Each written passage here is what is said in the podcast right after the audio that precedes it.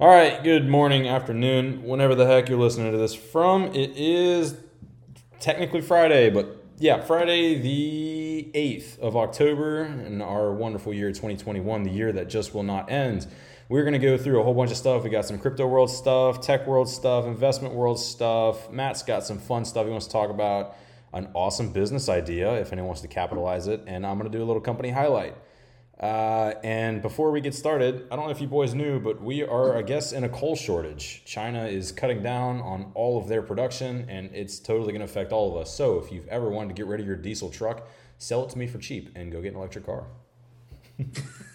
coal shortage. Man, we got a shortage on everything nowadays. I would have never guessed coal shortage though, of all things. Literally everything. It's unbelievable. So in the real estate world, this is interesting because we not only have a shortage of stuff, but we have a shortage of people who want to do things with stuff. And what I mean by that is like every time we want to do something, we need someone who needs to do like a survey, environmental work, anything like that. You go grab a GC, general contractor, anything like that, and you, you grab them and say, all right, uh, can you do this work for me? We're ready to pay you quite a bit of money. And they say, awesome, it's going to be three months. And we say, really? They said, yeah, we're backed up. We don't have anyone working for us. And where this led me to think is I was like, all right, well, the next generation of kids is going to come along and they're going to be apprentices and they're going to start doing all this stuff. And I was like, oh my God, that's not true at all. Everyone went to college to be a doctor, lawyer, engineer, or I don't like an insurance salesman or something. So we could be screwed for a long time. Yeah, this whole generation going through high school was told, go to college, go to college, go go to college. All yep. our parents like go to college. Everyone predicated and praised the college ed- education so much for the last 20 years. We have no laborers or anyone else to do the other very important jobs that are required for society to function. Yep. I know we got suckers like Matt over here who are in med school I'm going to be a doctor. Ha, what a loser. But, you know, the rest of us. no, so I have friends, I have plenty of friends who ended up not going to college and they talk about it kind of like a, like a hush hush way. And I said, no, like you going to work as an electrician, you're going to end up making way more money than the rest of us in two years than we're going to make in eight years. So more power to you. I think I even saw a graph once where someone like they took and they compared a doctor's salary like everything from taking out loans to med school. Oh yeah, the loans. To how much you work, and they did a graph where they compared it to someone who would work the same amount of hours as a doctor would for UPS, and the graphs didn't intersect until after age forty. Did that take into account like um, like company benefits and stuff too, four hundred one ks and all that? Uh, that would be interesting. Not sure on the specifics, but like basically it said that like until after age forty, that the UPS driver is going to be doing better off than the person who goes to med school, goes to undergrad, becomes a doctor, has all these loans to pay off. And then like it was a pretty big difference after there, but like who knows? I mean, that was just like if they were doing like just the uh, like a driver position. So, so they could move up in the company. Yeah, it's like tortoise and the hare, literally. Like the epitome of that story is, you know, he didn't have to sprint till the end and he still lost. But I don't know. I think you're still going to win as a doctor. I, I'd still bet on you, but at the same time, it, there's a whole lot of other baggage that comes along with it. Like I've seen how hard you work on your kind of stuff. Eh, God, you're earning it. But all right, apart from that, we'll uh, we'll get started in crypto world. So I saw something pretty interesting. I know we talk about NFTs a lot just because it's like a hot, hype, young, new industry and it makes no sense. And that is the absolute gosh darn beauty of it. Um, the sales were eight times higher this quarter, this past quarter, which is quarter three of 2021, than they were in quarter two, which was the summer. And the funny thing is, people usually talk about, you know, in September we get like the September blues for the stock market and all that stuff, but the alternative markets were booming. And I'm kind of wondering if there's a way to play that. So my big question was, we've seen these cycles before. We've seen it like five times now. I know the beginning of this year was kind of like the official hot hype time for NFTs. It was like when everyone was like kind of starting to get into it, and then it dies, and then it comes back, then it dies, then it comes back. Is it officially a market or is it still a cycle? I don't know. I think it's here to stay, uh, personally. Maybe not NFT specifically. Maybe you know the next big hot item might come out in, in the crypto world, uh, whether it has something to do with the metaverse that Mark Zuckerberg's so high on, um, or something else. Yeah, but um, I, I, saw something the other day that said why NFTs or the crypto world in general is going to continue to grow, and it's because young people today are growing up in an age where their attachment is literally to everything that is digitally owned. And yep. we kind of touched on this with our last episode with the verified check mark. I know we got into that a little bit, but they place so much value and attachment into things like their followers. Um, NFTs such as trading cards, art. Think about the Snapchat Bitmoji, something that they take pride in. Um, That's a good point. All these digitally owned uh, collectibles, almost is how you could describe them, is just going to make so much more sense to this younger generation. To whereas if they look at a, a bond or, or a, um, uh, a regular stock and, and try to get into that, or are they going to look at these collectible NFTs and put their money into that? Right. And it's all about educating people on how value works. And I think it's actually a really good thing. We talk a lot about how value works in general, and the basis of value, according to myself, and I know you agree with me here, is a thing is only worth what someone else will pay for it. I'm literally going to get it tattooed somewhere on my body. I love it. It's my favorite saying because it's so gosh darn true. And it's it's going to be really nice if we grow up in an, in like in a world where the generation and the second generation below us kind of understands that. It's going to make deals go quicker. Business is going to be smoother, and everyone's going to be happy because we're all going to understand. Like this is how we put things together, and there's no definitive way to value something besides what you can actually get from it from someone else. I love thinking about that. It's, I think it's such an optimistic way of looking at the world. Yeah, I definitely agree. Um, I, I think that's uh, where we're headed for sure. Um, definitely would, like you said, make business transactions go smoother, make everyone happier. Well, well think about sales. Um, it, like sales is such a it's such a painful industry and it's so difficult. And like I know our parents and our grandparents both grew up in a totally different sales environment than we do we did not grow up in a sales environment. We grew up in a marketing environment, which is like the antithesis of sales. So I, am sure you can back me up here, but back in the day, it was literally you didn't have any reach besides what you what you went out and actively went to reach that day. Nowadays, you can pay three different companies a fraction of as much as you're going to make from the sales you'll make off their work. They'll go out and do the marketing for you, reach thousands and thousands of people, and the people whose your product can actually benefit will reach out and get to you directly. It's like it's just it's a purely seamless transaction. There's there's so much less friction. Yeah, and even talking about sales, um, you made me think of a, of a great movie, um, Glengarry Glen Ross. If you've never seen it, go watch it. I've never seen uh, it. It's all all about uh, salesmen and selling before the age of iPhones and the internet. Um, it's uh, it's got a young Al Pacino in it. Oh man, it's a it's a great movie. Oh, um, but essentially, uh, you see them go out and knock on doors at 7:30 at night right after dinner and go into random people's homes and try to sell them real estate. Yeah. And it's crazy and it's just it's such a different world that even people our age in their 20s don't even know about or recognize. Um, and, and you got to think about all the data these days as well compared to what they had back then when they were just knocking on doors. They don't have that data. And like you said, there's companies out there like Verizon, they have so much data. Any cell phone carrier, Google, and the data they have can be pertinent to almost any industry. Just think about how Verizon pretty much knows everywhere you go at any time of the day if you have them as your carrier. Apple knows where you go at any time of the day. Oh, yeah. They're always tracking you. They ping you. It's GPS. They know where you are and what you do and what you like. That's a great point. And and to that point to add that on, this has been a big argument in the tech world and especially in the DeFi world, the decentralized finance world, is everyone's like, wait a minute, these companies gather all this damn information from us and they use it and they sell the information they gather from us. That's our information. Aren't we entitled to it? Don't we get to choose where it gets sold? And shouldn't we profit off that? Which I totally think we should. I think that is the one best way to even the playing field. I mean, if you want to get into the social arguments of and social inequality and money and all that stuff, I don't, and I refuse to uh, simply because it's it's just an argument that you can't win no matter where you stand on it. But if you really want to tackle that problem, allow people to sell the most free thing they have, which is literally their preferences, tastes, and what they'd like to buy. That is such an easy way to give people money to make decisions. It's awesome. I think that's the future. It's coming. Um, it's not here yet, but it'll be here. I have full faith in it. it I don't know in what what uh, way, shape, or form, but uh, the, eventually one day I feel like uh, the way everything's moving towards a sharing economy, um, and I know I touched on this in the past with things like Uber and Airbnb. Uh, eventually there'll be a way to cut out the middleman and let us sell our data to the companies that we trust and like in yep. return for a discounted product or service. I agree. And well, all right, we're gonna do one more piece of this, and then we're gonna move on to tech stuff.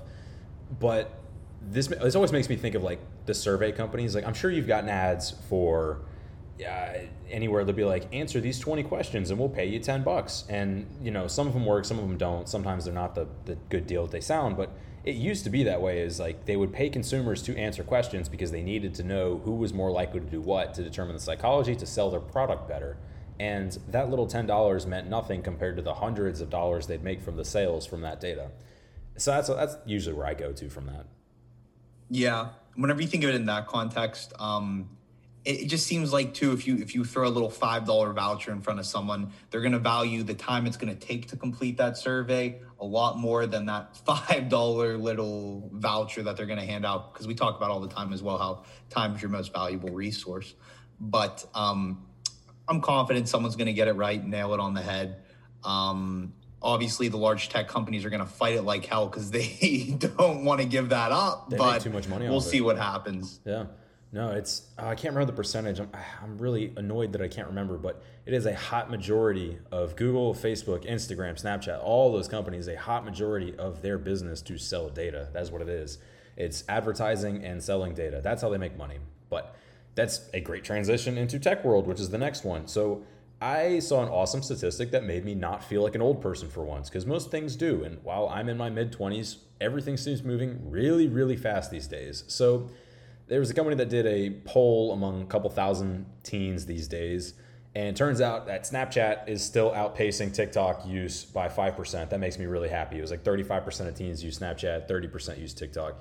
I think it's way higher than that, actually. I think a lot of people lied. But point being, I'm really happy because I still use Snapchat and I still really enjoy it. And some people are like, You still use Snapchat? What's wrong with you? And I'm like, The world moves too fast. Leave me alone. Like, I, I can't keep up. I have a real job. I love Snapchat. Uh, I'll never stop using it. I remember when it first came out. I mean, it was our generation. That was our hot. That was like our TikTok. Oh, have yeah. you? Uh, oh, obviously, yeah. you could say Vine as well, but that died out, and Snapchat never went away. R.I.P. But I, I mean, I still remember when it was like you went into middle school one day and everyone was like, "Oh, did you see this app, Snapchat?" And, and you're like, "Well, what's this?" Yep. And uh, I remember the days where you could creep on people and see who their top three best friends were, and then Next thing you know, you, are getting into a little fight at school because why is she on your best friends yeah. list, huh? Then you're breaking up with your middle school girlfriend and it's all over. life, life is bad. it's like I don't Snapchat anyone. I snapped her one time and she just popped up like uh, the the old seventh grade glory days. I wonder if that was literally at the time in which tech started destroying our lives. I wonder like that was the literally exact moment where we realized we know too much.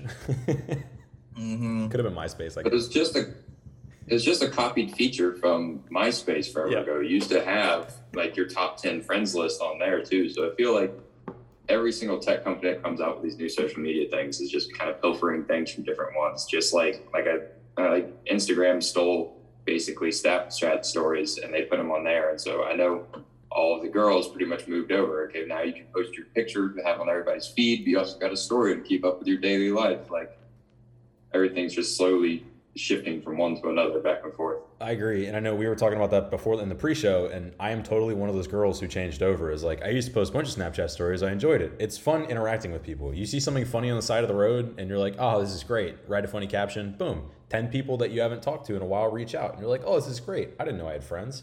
Now it's easier on Instagram because you reach a much wider audience. But I also thought it was really funny. The other thing we talked about is that Twitter totally tried it. And Twitter is, I will argue, the most influential social media app of our age. It is actively destroying society as we know it. But um, they totally tried the story thing and just fell flat on their face. Like it didn't work at all, and it was kind of beautiful to watch. Yeah, Twitter, you kind of don't even need sto- you don't even need a story on Twitter if you think about the way the different mediums are set up because Twitter's already set up to get you fast little snippets of information um, in real time, and yep. it's uh you know it's just swipe and go. Instagram and Snapchat more so. Snapchat, you kind of need the stories if you want to reach a larger audience than one person or just a group. It's just convenient.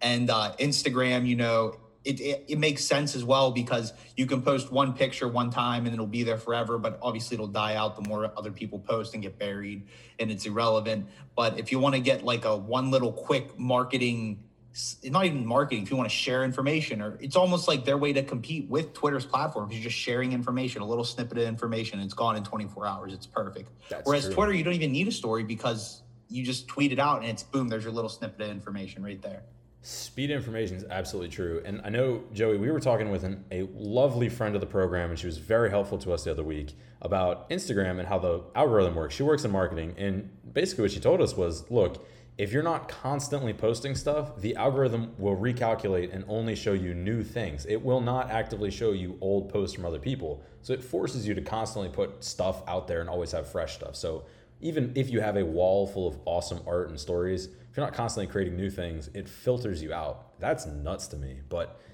you know, the speed of information is just crazy these days it's too much information. I always think about uh, one of my favorite quotes of all time. I heard it for the first time in maybe sixth grade whenever we read, um, what was it called? Can't remember the name of the book, but Ignorance is Bliss. I learned that. Yeah, that true. is uh, one of the most truest things I've ever heard. The less you know, the happier you are. Yeah. That is true. Facebook's going through some crazy things right now. Uh, so they've gotten like I think three whistleblowers now in the past week or so that have all come out and been like, "Yeah, this is the most corrupt culture of all time. Mark Zuckerberg is tearing everything apart. It's all metric based. If you don't hit the metrics, you're gone." And even the decision to make things metric based was metric based. That's a lot to unpack. And I think if you thought Facebook was a happy, beautiful culture, I, I don't really know what to tell you at that point. It's a social media company. It literally exists to feed you things that make you upset. Yeah, they thrive on controversy. That's the whole point of. Uh, I mean, that's what generates news is controversy. Yep. Um, that's what you want. Um, if there's no controversy or any breaking news, like if everyone was tweeting, it was a beautiful day outside today. no one's gonna sit on your app and read that. I think I, am sure. Need polarizing statements, news, that is the whole point of social media. It's true. I think I told, I may have said this once in the show. I'm sure I've told you before, but there was a point in time, it was probably close to 100 years now, or over the radio, it was over in Britain when the news was kind of like a new thing, where it was, you know, no, it was less than 100 years. They're definitely on TV because the uh, British Broadcasting Channel came on.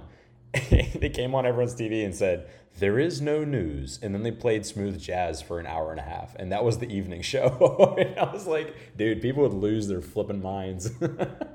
oh, I love that if I was cooking dinner and they came on and said, nothing bad happened today. Yeah. Have a great evening. Anxiety out the window. Mm-hmm. Everyone is good. It would be so nice. Imagine that. Nowadays, you got companies and different news networks reporting things that might not even be true just to scare the shit out of you. Just to get things going. All right. You want to do your uh, your Apple thing?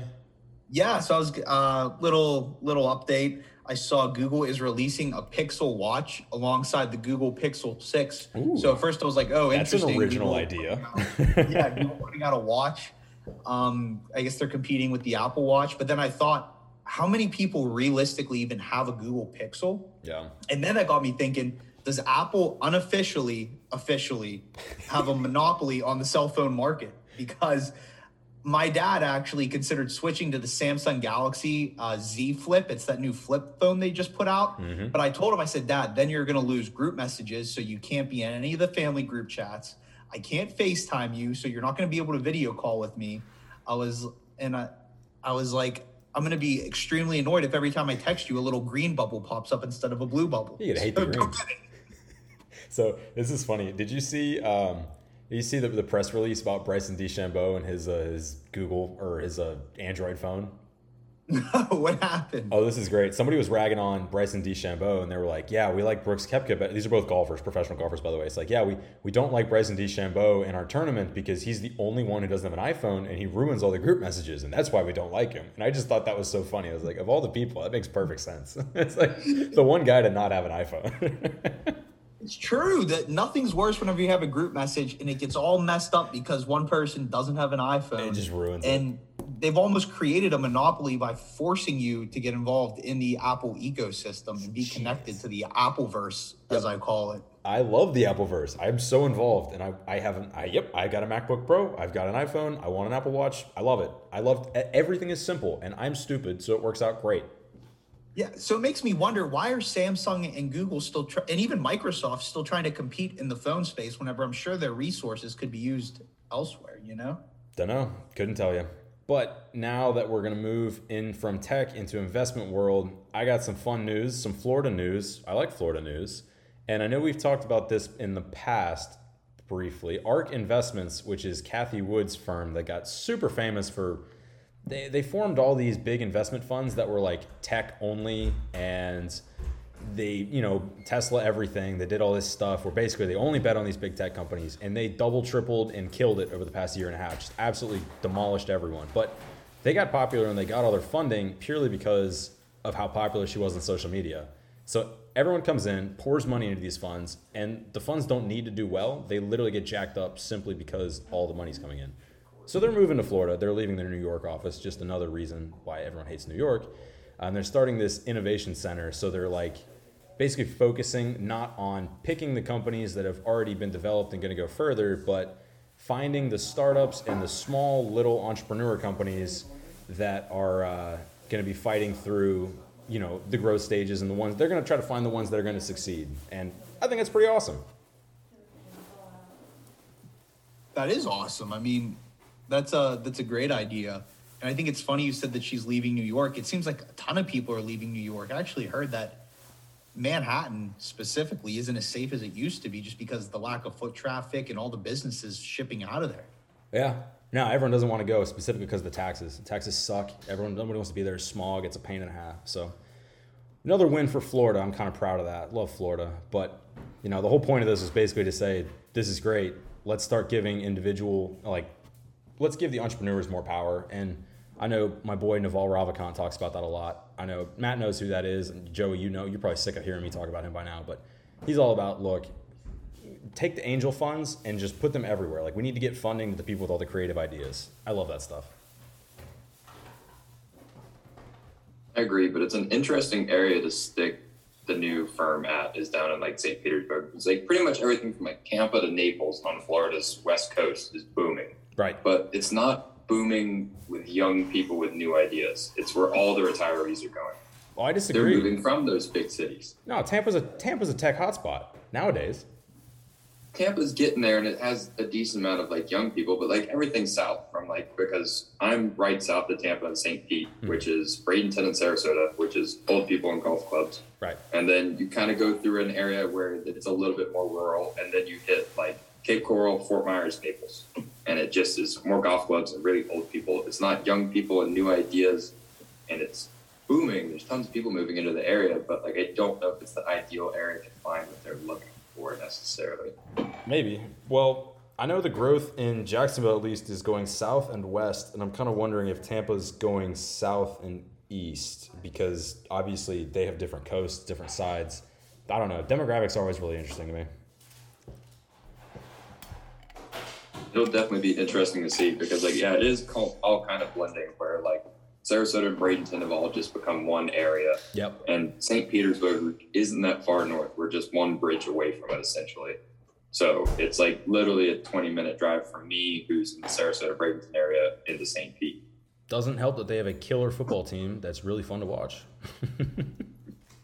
but only recently, though. I mean, they used to be more relevant than the Jags. So. Yeah, yeah, that's true. Then they got a massive rework. All right, okay, we've, we've done this one enough. So we'll move on to BlackRock. I love BlackRock News just because they're so flipping big and they run the whole world. Um, they, they put out a big old announcement today or yesterday from when this is recorded that they're going to start letting their large investors, and that doesn't mean like large individual investors, that means like pension funds, investment managers, like massive, massive contributors. They're going to let them make votes on pretty much anything governance wise. So, like, if they want to pursue projects that have a whole lot of uh, climate change issues and all that kind of stuff, they can veto that. Uh, anything from like voting on the board members, making sure. So like, I think it's a really cool way of a giant firm making themselves a little tiny bit smaller. I mean, like they're still the biggest in the whole world, and they're still only allowing massive people to have a say. But it's a step in the right direction. Yeah, more power to the people. Um, more freedom.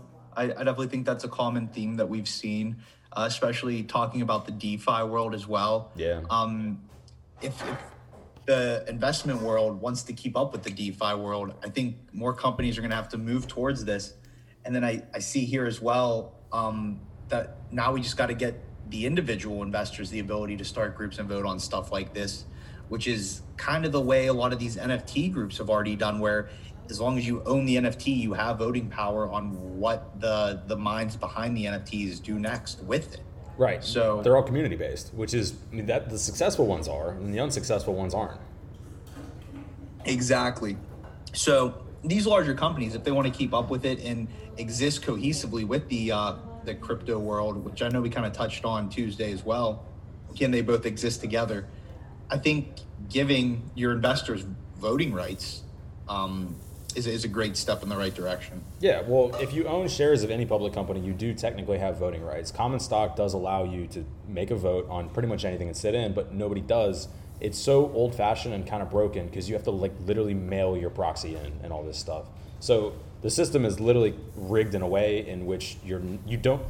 It's the illusion of power. Like you technically have votes, but your votes don't count for shit. I, they don't mean anything. So I don't know. It, it's a step forward, and I'm happy about it. All right. Matt, I think you're up next.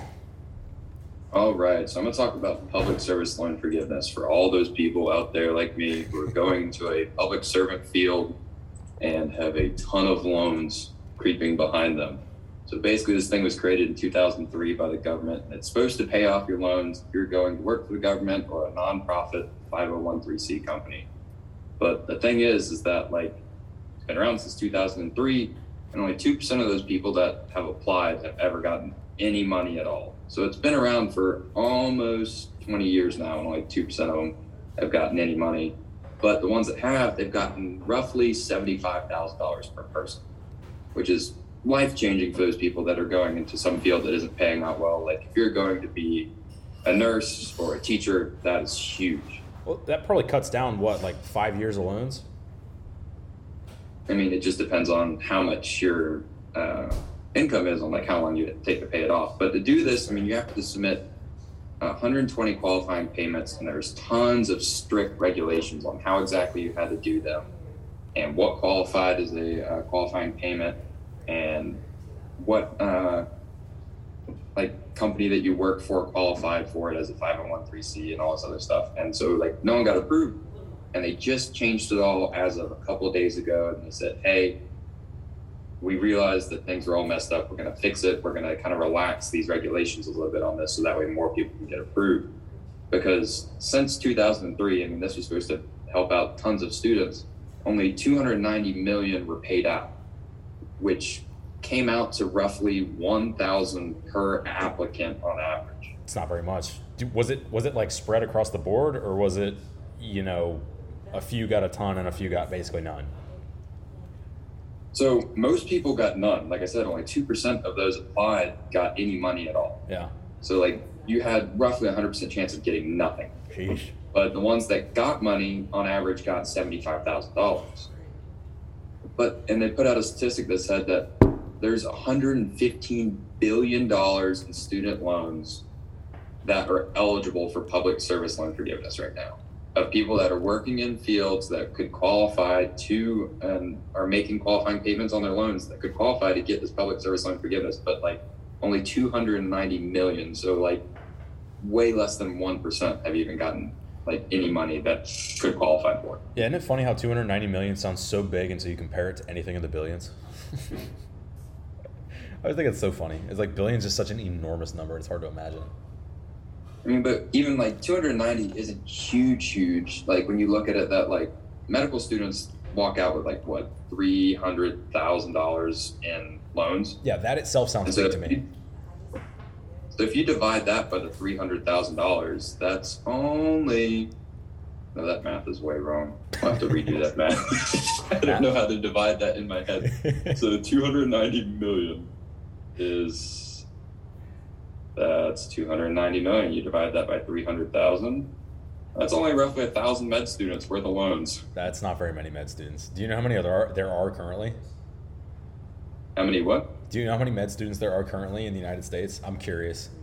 Oh, it's huge. Uh, I'll give it a quick Google. I'll that be on the research crazy. All right. Well, in, in the interest of time, we'll grab that and then we're going to do your business idea and then we'll wrap up. Is that all right?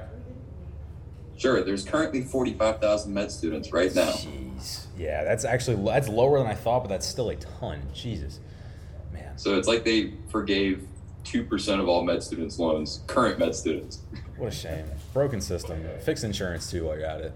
All right, let's do your business idea. So we were shooting the shit before the show, and this always happens where like the best stuff comes out whenever we're not recording. So I, I totally want to go into this. You had this awesome idea where you're like, all right, what if music artists could basically turn their songs, albums, or their talent in general into an asset that is tradable and you know you could buy and sell it on an open market and let the open market decide what the price might be and you know the, the joke was like we would buy Mariah Carey and um, Michael Bublé around Christmas time because that's a sure bet because everyone listens to that kind of stuff. And I, I thought I think it's a genius idea. I don't know how it would work, but it sounds like so much fun.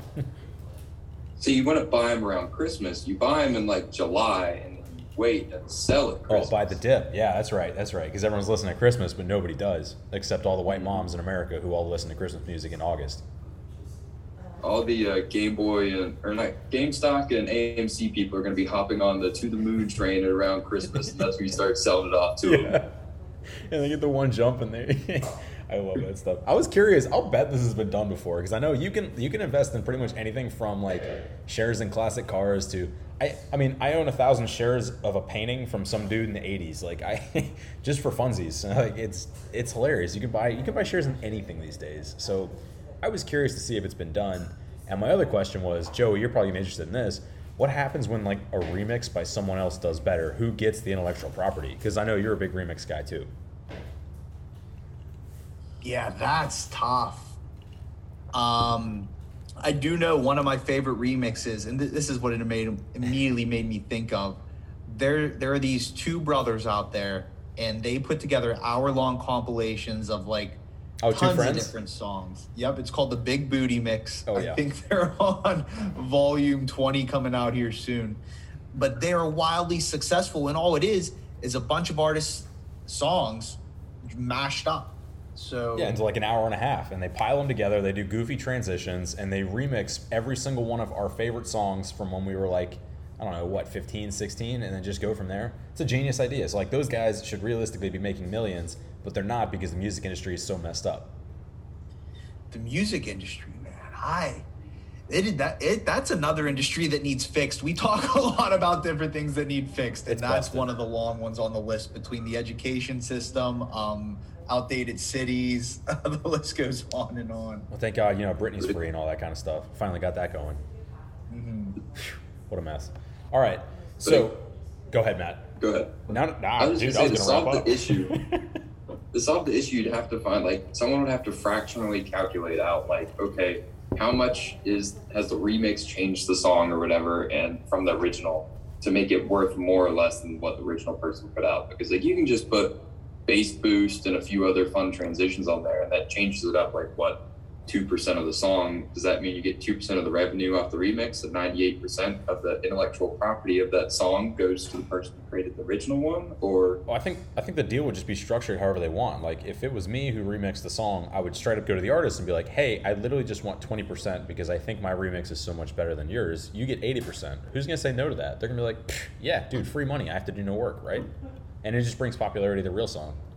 At least that's how I'd structure that, but what do I know? Yeah. I don't know if they just let it be like person to person, like you just hit up an artist, and say, "Hey, I did a remix. I want, uh, I only want twenty percent if it blows up," Amen. or whether or not like there's going to be some lawyer that's like, "Okay, across the board, remixes are worth one. You get one third as the remix artist, and two thirds goes to the actual artist." Like, oh, you know, the lawyers are going to get involved. There's always going to be a middleman trying to negotiate and having a having a total fit about the whole thing. just all right. Well, either way, we should get that started. And uh, apart from that, that's all I have. Do you guys have anything else? Um, no, just a quote to take us out on because Tuesday has been 10 years since the passing of Steve Jobs this past Tuesday. Oh, it's your boyfriend. Yep, love Steve Jobs, yeah. genius. So obviously, I got a good Steve Jobs quote here. Um, and he said, You can't just ask customers what they want and then try to give it to them. By the time you get it built, they'll want something new. So, That's in true. honor of us talking a little bit about marketing and sales today, I thought it was perfect. Well, I like that stuff. Uh, someone I got a complimentary one for that, and I'm paraphrasing here, and then we can take it out. I don't want to steal your spotlight. But someone said, if everyone understands the project you're building, you're already too late. I was like, oh, it's a good point. That is extremely accurate because if they already understand it, they're going to get it and be bored with it. You want to show people something new that hey, they don't understand. You're probably not actually solving a problem at that point, but I don't know. All right, Matt, you got anything else? Nope, I'm all good. Okay, let's run it out. Have an awesome weekend. We'll see you Tuesday morning per usual. See you Tuesday.